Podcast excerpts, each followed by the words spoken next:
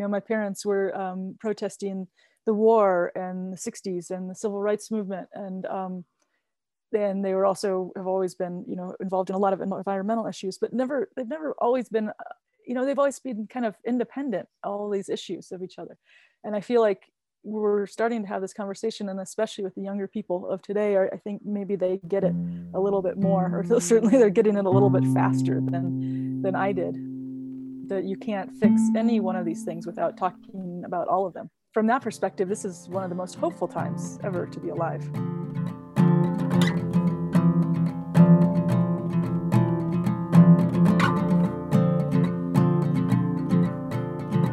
You've tuned in to How It Looks From Here, Life in the Time of Climate Change.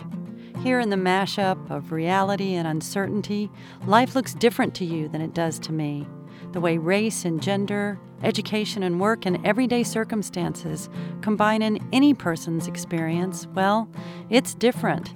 For every person, how it looks matters. So we offer these interviews as a way of giving us all new ideas and inspirations for making our way forward together.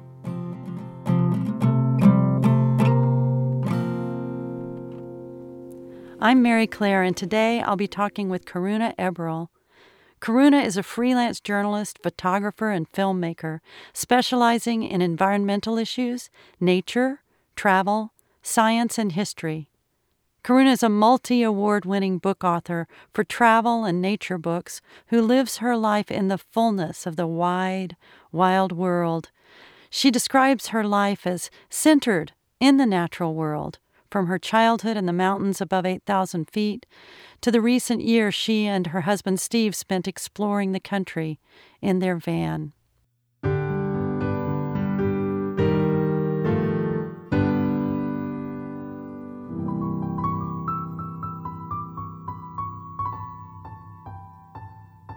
This is How It Looks From Here, and this is Mary Claire. Today I'm getting to speak with Karuna Eberle, who is in Colorado, and she'll be telling us more about where she is today. We're going to learn more about Karuna and how she sees the world related to climate change.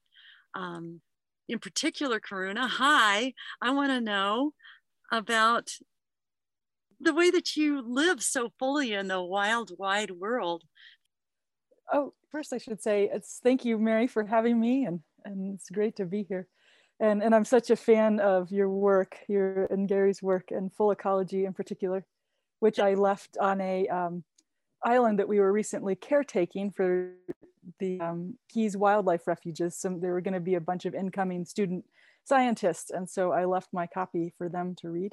So how fantastic! That's quite the compliment. Thank you. Yeah, I figured they could use, there was a lot of scientific books sitting around there, but I figured they could use something to brighten their days a little bit. So that sounds wonderful. That's really great. And so you were on one of the islands off the Keys, is that correct, in Florida? Yeah, so we recently got back from a place called Ballast Key, which is used to belong to one of the development moguls of Key West. He bought it from the Navy in the 1970s. The Navy had been using it as a bombing range. So it's 9 miles off of Key West out in the, not in the ocean. And so he restored it with a lot of native plants, and he built a mansion on it, and actually couple of houses on it. And he would use it to entertain all kinds of dignitaries, and especially artists. He was a big fosterer of the arts community in Key West. So people like Truman Capote and Tennessee Williams stayed there. And it was the place to get invited to back in the 70s and 80s and 90s. And he passed away in 2018 and gave it to the Nature Conservancy and the Florida Keys National Wildlife Refuges. And since then, they've needed people to caretake it, to be out there and have a presence on the island in between when students are doing research there. So we had the great fun opportunity to go out there and caretake the place for a while. And what did that mean for you? What it meant to me, I don't know. It was really amazing to be the only people on a body of land, and especially one that's so rich with nature. There's all kinds of wading birds and pelicans and cormorants and herons of all sorts, and sharks that we would see swimming by all the time. And we got to know the resident hawks on the island. And so it was just and of course, you know, conchs and coral and reefs, and it was just such an amazing place. We still keep talking about how we still feel that we still feel the island, you know, kind of incorporated within us. Uh-huh. Yeah, I would believe that. And how long have you been back in the mountains? We've been back for probably a month and a half, something like that. Yeah. And I should mention though that it sounds like a tropical paradise, but the word, if you actually look up the word tropical in the dictionary, it I think some of the synonyms are like oppressive and it really, so the first few days there we really second guessed ourselves because the electricity wasn't working. It's all off grid. And it was so hot that like in buggy and you couldn't open all the windows because then the mosquitoes would come in, and it was actually kind of a nightmare for a few days. But then a cold front came through and we sorted out the electricity. Steve's very good with stuff like that. So he actually was able to solve their solar problems that they were having there. And then it just got terrific after that. Oh, so wonderful. Yeah. So bug buddies. Lots yep. of yeah. You were raised and made choices as you've grown to keep yourself really close to the natural world. How has that worked for you? How were you able to do that? And how has it served you? I was really lucky to be raised by parents who had a great love for the outdoors. My dad's an old mountaineer and a geologist, and my mom is a writer and an editor and a gardener. And so I grew up basically camping. I guess it's not a choice that I made to stay around nature. I think that I don't really have a choice in that. It's just too much of who I am.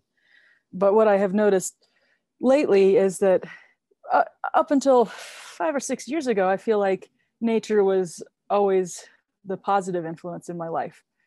And now it's a positive, but it's also always there, like everything that's going wrong. And it's been a shift to try to adjust to that. So how are you dealing with that? Have you? I'm coming to terms with knowing that, you know, the places that I've grown up with and I've known, or even that I've seen in videos, and, you know, they're just not, you know, things you can't look backwards. There is a lot of grief that is required with that yeah. reality. And so I'm curious about how you have let yourself grieve. For example, I think I understand that you were raised around 8,000 feet. So way up in the mountains. Yeah. Right? Yep. That's where you grew up. And so what are you seeing there now that is just different?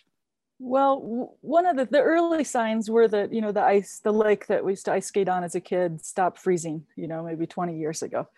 And then, you know, now with the, you know, the big thing here is the fires and the drought. And so a lot of the places that the fires have been hitting in the last 20 years, say, are these beautiful coniferous forests that once there's a fire, they don't grow back in a lot of places. And that's actually, and so it's just a changing landscape. And I was talking to a geologist and writer friend of ours, and he said, yeah, I said, it's just a, you know, it's a different ecosystem now. Like a lot of the West is going to turn into savannas, and that's just the way that it is, you know? So it's, so I see things like that happening. I see things like this year, and of course it's escalating like it is everywhere. You know, this year, the Colorado River is basically, you know, it's death rattle. You know, but Denver's still trying to take the water from the headwaters, you know, more and more of it. And Lake Powell is, you know, the community there is pretty much lost their livelihoods. I mean, there's lots of other things you can say about Lake Powell where it might not be terrible for it went away, but it's certainly bad for the people who depend on it for their living. Sure. And we're in a, you know, right now it's been the driest fall, I think, probably on record for Colorado, the Front Range, and here where I am in the San Luis Valley which is the highest alpine valley in the world. We're at 7,500 feet. we haven't had measurable snowfall yet, which we should. You know, usually we get our first big storm, and well, usually on Halloween, which was always a bummer for us kids trying to go trick-or-treating and covering up our costumes. But so we don't have that. Instead of that, we're having dust storms right now, which is just a, you know, I've never seen anything like it growing up in Colorado. And it's, you know, it's not just us, it's everywhere that things are changing so rapidly. Like so Ballast Key, for example, you know, it's also bittersweet having, you know, going there and realizing that, I don't know, maybe that place has got 30 years left, maybe not even that, now that we've learned about this other huge Arctic glacier that's breaking loose, you know, and it's only 3 or 4 feet above sea level, if that. So and so that particular island would be submerged. Oh yeah, for sure. All of the Keys would be submerged. The average height of the Keys is 3 or 4 feet. So, above sea level. Yeah. Yeah. So one of the things that I appreciate about the way you're speaking of this right now, I'm thinking of people much younger than you. I'm thinking of people who are in high school and in undergrad, and how some of them are really tired of the language that softens what's going on, because what's going on is what's going on. And so I'm thinking that one of the gifts to the social ecology that is us humans trying to make it through is whether we can speak with each other and be with each other in grief and in constructive, engaged, really loving presence, loving the planet, loving each other.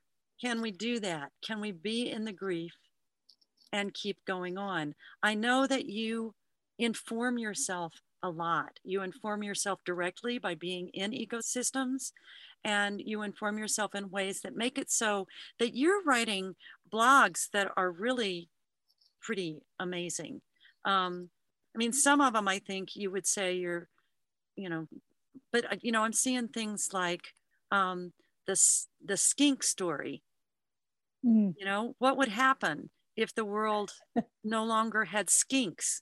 You wrote that some years ago, but talk some about how writing and listening to the natural world help you hold the grief and hold the engagement at the same time. Grieving is a really important part of this process, I think. And just letting yourself be sad when you want to be sad. I think that for me, writing is a way to cope with that and to try to share feelings. And my blog is, you know, quite informal. It definitely swings with my moods. You know, sometimes something happens in the news and it's easy to get quite angry about it. And I'm trying to be less like that now and just more accepting of where we are, you know, because that's how we can all get through it together. And, you know, and we have to find a way.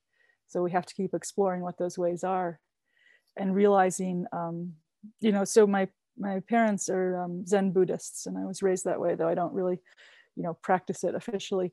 But one of the big ideas in Zen Buddhism is impermanence, and that everything is always changing, which is the same as everything is always evolving. Everything is always searching for different ways to be in the universe. And so I feel that, you know, we have to see where we are as an impermanent situation. And if we can let go a little bit of, you know, just the horror of the way things are changing, and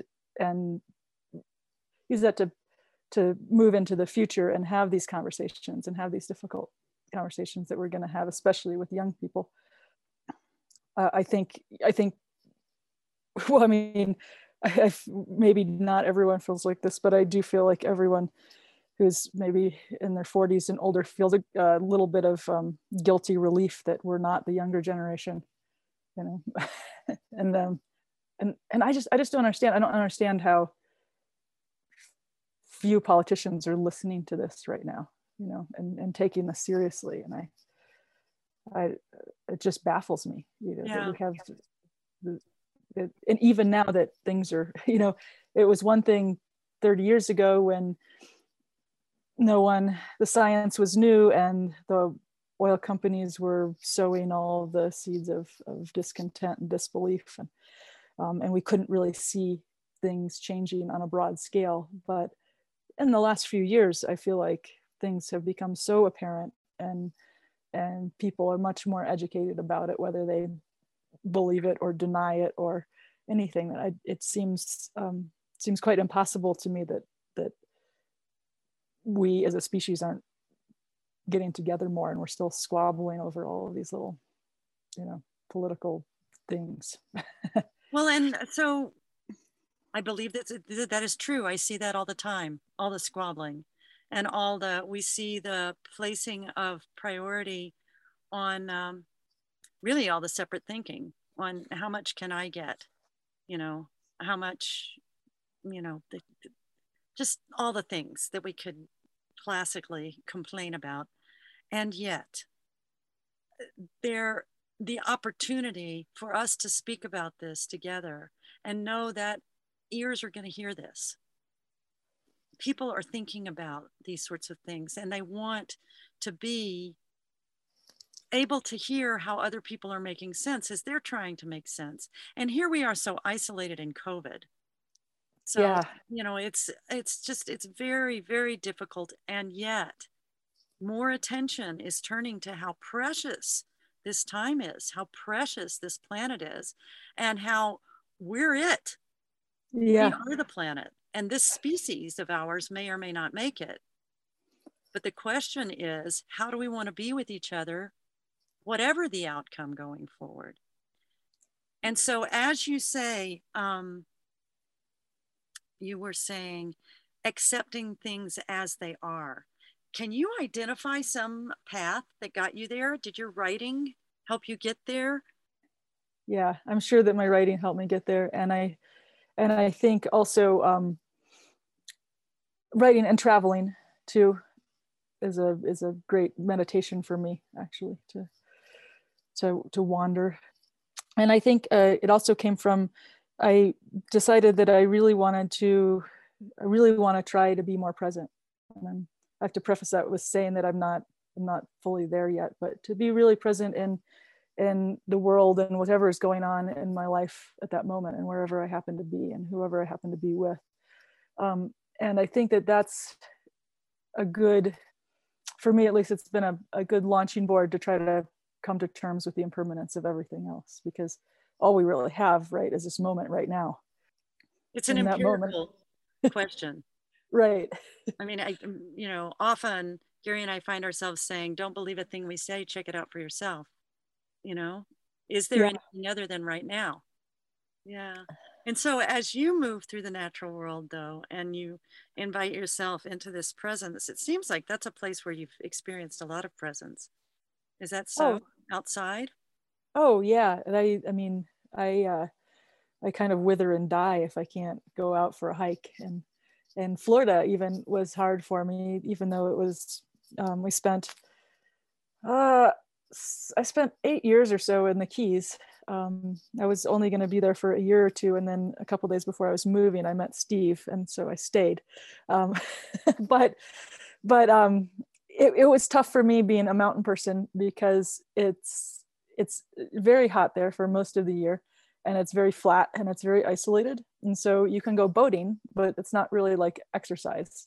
And you can go scuba diving and snorkeling, and that's fun, but there's really no way to suspend, you know, a whole day going off on a hike into the wilderness. And for me, that got really draining on my soul, and took a toll mentally and spiritually and physically. And so it's really important for me to be in a space that has a lot of nature that I can go out and explore, and it helps me clear my head and connect with the rest of the world. I think you had mentioned, you know, some of this connection.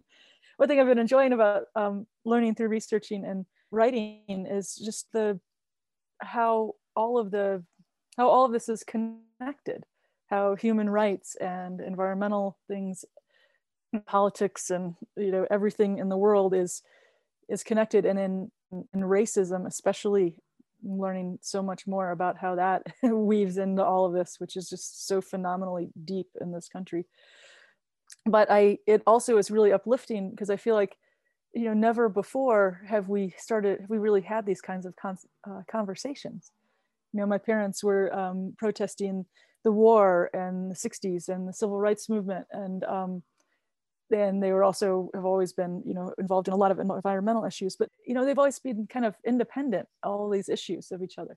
And I feel like we're starting to have this conversation, and especially with the younger people of today, I think maybe they get it a little bit more, or certainly they're getting it a little bit faster than I did, that you can't fix any one of these things without talking about all of them. From that perspective, this is one of the most hopeful times ever to be alive. Yes, isn't that something?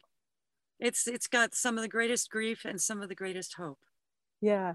Yeah. And from an environmental standpoint too, you know, when I was growing up, until I was 7 or 8, we lived in Illinois, and you know, we were vegetarian Buddhist hippies living in small town Illinois, and no one had ever seen such a thing. They didn't even have any idea how to relate to us. And I feel like that's been a lot of my life, being into the nature and environmental stuff, and you know, speaking out against chemicals and things. It's always been very fringe. I felt like my whole life I've been this weird kind of sideshow that no one's listening to. And suddenly there's millions of people having these ideas and having these conversations. And that's really positive as well. So it's really, even though it's just a small percentage of people still, it's almost mainstream now. This is Mary Claire and How It Looks From Here. Stay with us. We'll be back after this brief break.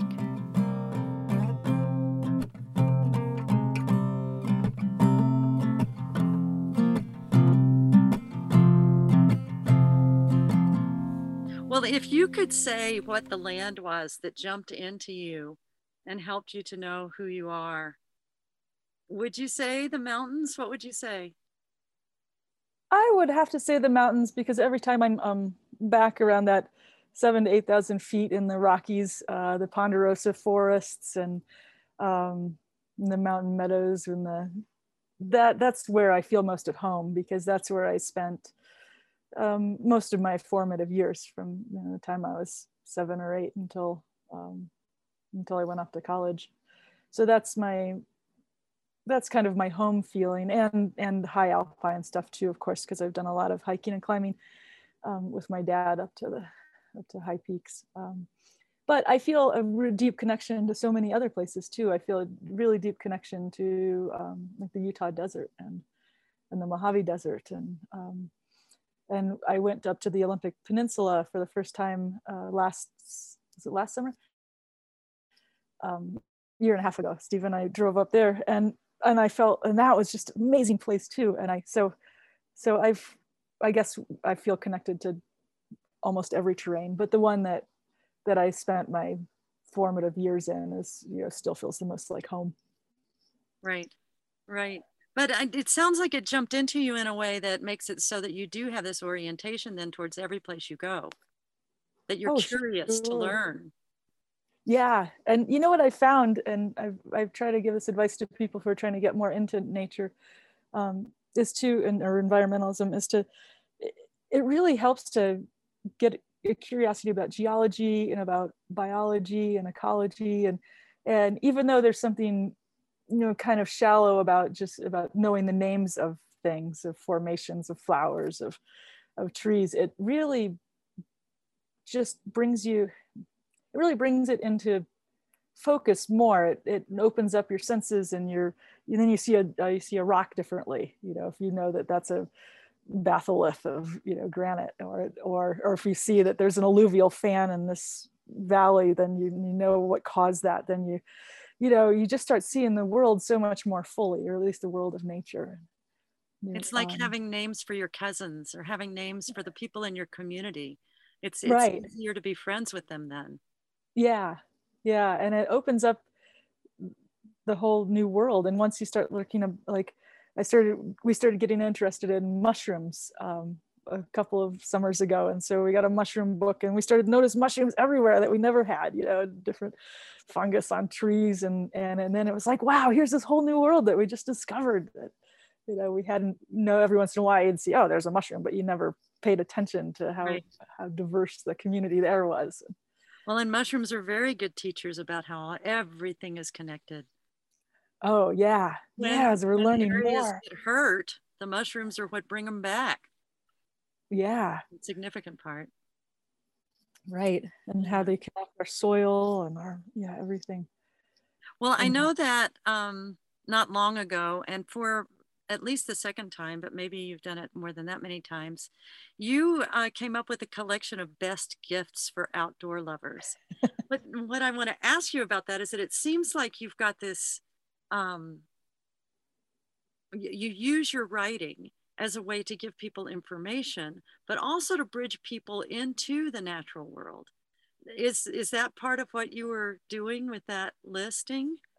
Yeah, so I got a regular writing gig, which is been a blessing, but it's not exactly the type of outlet that I would normally write for, and it's a DIY website, and so most of their stuff is construction and, you know, remodeling and stuff like that. But I got in the nature beat there. And so it's been fun. I write about everything from like the gift guide for outdoors people to kinds of bird seed. And I found that it's actually a really powerful outlet that I'm getting in front of a group of people that don't normally think about things like this. And I have a real opportunity to insert environmental awareness into all of the stories that I write about. So even the other day I was writing about light bulbs, which doesn't sound environmental at all, but you know, I can steer the conversation in it and be like, make sure that you switch to LEDs and this is why. And so there's, you know, I feel now I'm finding that every article that I write, I can infuse that knowledge into it somehow. So it's been rewarding from that standpoint, even though it's a, you know, an audience that I probably don't have a lot in common with most of the people who are reading that. Right. Except that now that we're remodeling a house from the ground up, Steve actually has used he comes across their articles and uses them a lot for stuff that he's trying to figure out. I bet. Yeah, I see that. I saw that you had done recently articles on boric acid and pesticides so that people who are taking care of their gardens have different choices, and also things you can do to take care of your fire extinguisher. Each of those, you've been able to find a way into talking about the natural world, it appears, and why. Yeah. Think about the connection. Yeah. And the pesticide one, the boric acid one, I was real hesitant to take, but then I thought, you know what, I'm probably the better person to write about this because I'm not going to be like rah pesticide, you know.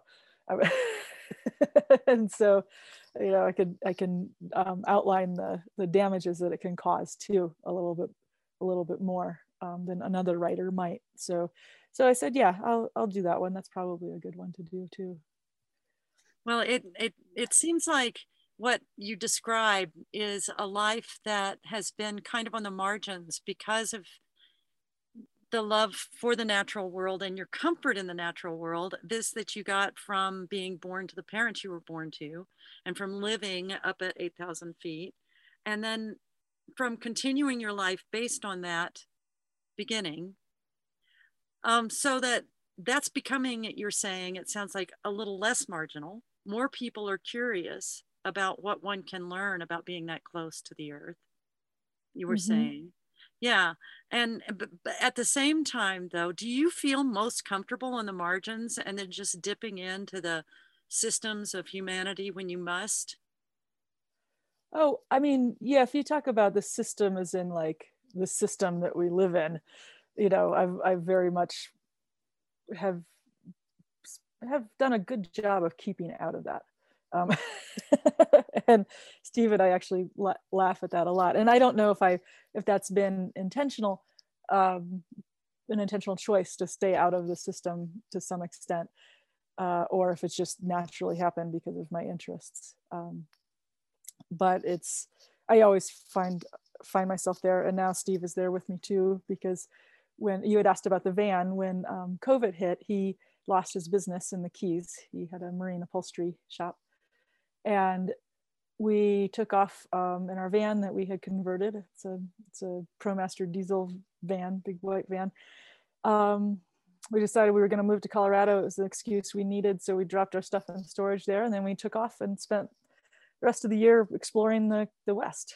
And then we decided, when we were done doing that, we decided about a year ago that we needed to do something for work. And so we bought an abandoned house, a house that had been abandoned for 12 years in a town that's nearly a ghost town, a very tiny little place that's mostly vacant houses, rural Colorado.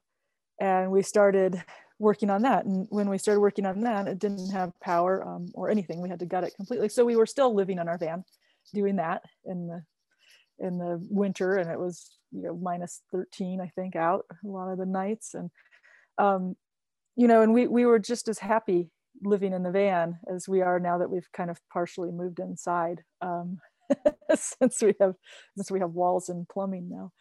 And we were joking that, you know, most people, they get to our age and they, you know, they're pretty well established and have things like a house and careers. And we really haven't reached that level yet, but we kind of enjoy it that way. Yes. Yes. So, you know, there's a little concern, like what'll happen when we get older and, you know, we don't have a pension or anything like that. But I've never been able to function well. And I've had a few office jobs and they implode within 6 months. It feels like a prison to me. Some people thrive in that environment, but I feel that I don't like to have to show up to one place all the time every day. That's a real difficult. Like a bird. Yeah. Yeah. So I really appreciate this reflection, because there are many, many people who find themselves not enamored of the system. They will do it when they must, but they would like, and so just to know that there are other people out there who are closer to the earth and listening to that. And this is what humans have been doing for time immemorial. It's not that it's new. Right. Yeah. That's true.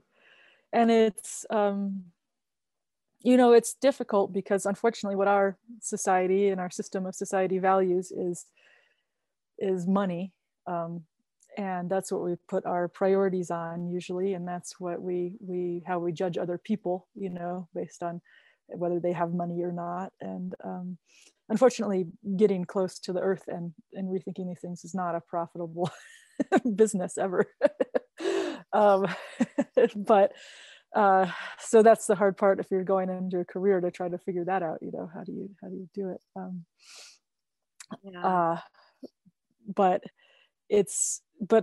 I hope that we as a society start to shift our values from that, and you know that someone who is taking care of an elderly parent or kid or volunteering to plant trees is as valuable, if not more valuable, to our society than someone who is working in an office trading stocks, you know, or writing advertising copy for, you know, for soap.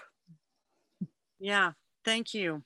So as we come to a close in our conversation, thinking about people who, no matter their age, find themselves just really too often overwhelmed by the uncertainty, by the impermanence, by those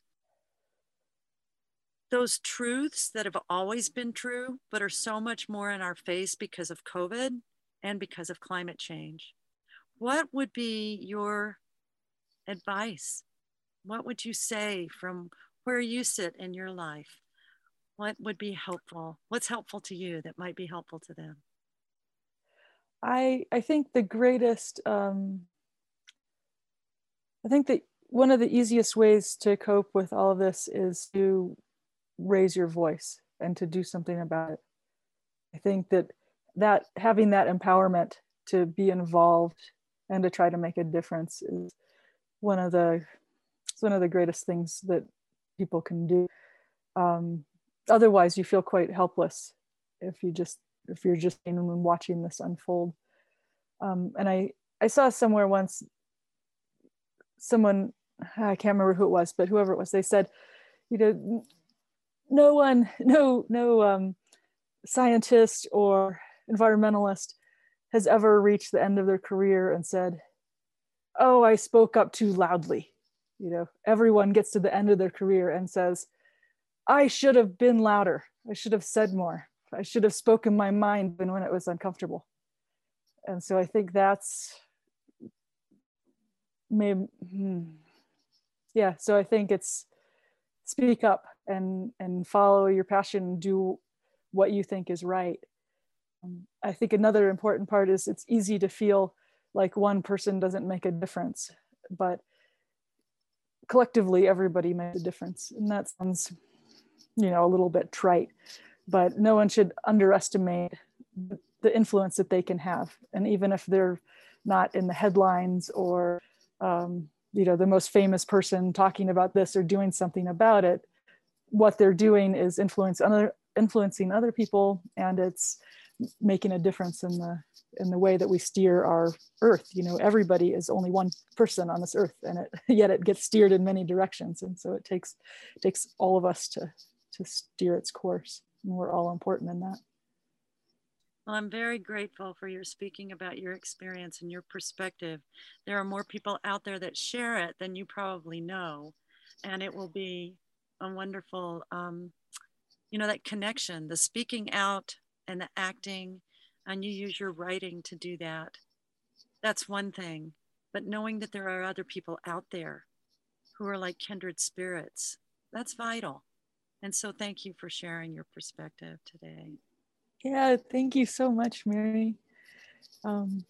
Yeah, thank you so much. I really enjoyed talking with you. Yeah, I hope we get to do it in person before too long. Yes, before too long. Certainly that will happen. All right, thanks, Karuna. Okay, thanks, Mary.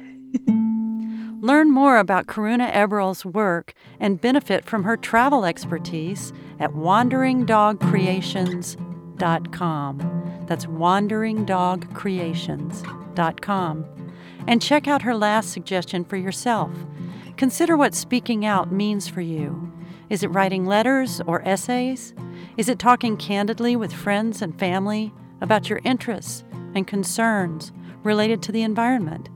Is it going outside and listening closely to what the natural world has to teach you? It could be all three. During our conversation today, I referred to ideas from the book Full Ecology, Repairing Our Relationship with the Natural World, published by Heyday Books and available in bookstores everywhere. I spoke of Gary, referring to Gary A. Ferguson, award-winning nature writer and co-author with me, Mary, on the Full Ecology book. And now, before we go, a quick pitch for our podcast. If you like what you're hearing on How It Looks From Here, make sure to subscribe. Let's get these perspectives out there. Tell your friends and family. Share a link right now with someone you know would enjoy learning how it looks from another viewpoint. You can find us on Spotify, Apple Podcasts, or wherever you find your podcasts. How It Looks From Here is an educational collaboration between Full Ecology and the Systems Zoo. How It Looks From Here was created and produced by me, Mary Claire, and Joe LaVisca. Editing by Joe LaVisca. Music by Alexi Demre and Gary Ferguson. Find us on Instagram at Full Ecology and at www.fullecology.com. Keep listening and be in touch.